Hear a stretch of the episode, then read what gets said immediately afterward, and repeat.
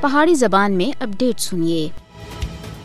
بین الاقوامی انسانی حقوق کے اداریاں سن۔ کشمیری کارکن خرم پرویز دی منمانی نظر بندی تھی فوری اور غیر مشروط رہائی دا مطالبہ کیتا ہے۔ خرم پرویز کو بھارت تی بدنام زمانہ ایجنسی این آئی اے سن۔ بائی نومبر دو ہزار اکی کو سری نگر تھی سخت قانون یو اے پی اے دے تحت گرفتار کیتا ہے سا۔ اس وقت وہ روحنی جیل دہلی وچ دو سال دی غیر قانونی حراست بھگت رہا ہے۔ بین الاقوامی انسانی حقوق تے ادارے International Federation for Human Rights اور ورلڈ آرگنائزیشن اگنسٹ ٹارچر سمیت انسانی حقوق کی دوئی تنظیمہ سن ایک مشترکہ بیان وچ آخیا ہے کہ خرم پرویز پچھلے دو سالاں تھی بھارتی دارالحکومت نوئی دہلی دی روحانی جیل وچ غیر قانونی طور دے تے نظر بند ہیں بھارت سن خرم پرویز دے خلاف سخت قانون یو اے پی اے دے تحت سیاسی طور دے تے متارک ہونے دے الزام لائے ہیں بین الاقوامی حقوق دے ادارہ دا آخنا ہے کہ خرم پرویز مقبوضہ جموں کشمیر وچ بھارتی فوجیاں دی طرف تے انسانی حقوق دی خلاف ورزیاں کو اجاگر کرنے وچ سب دے اگے آسے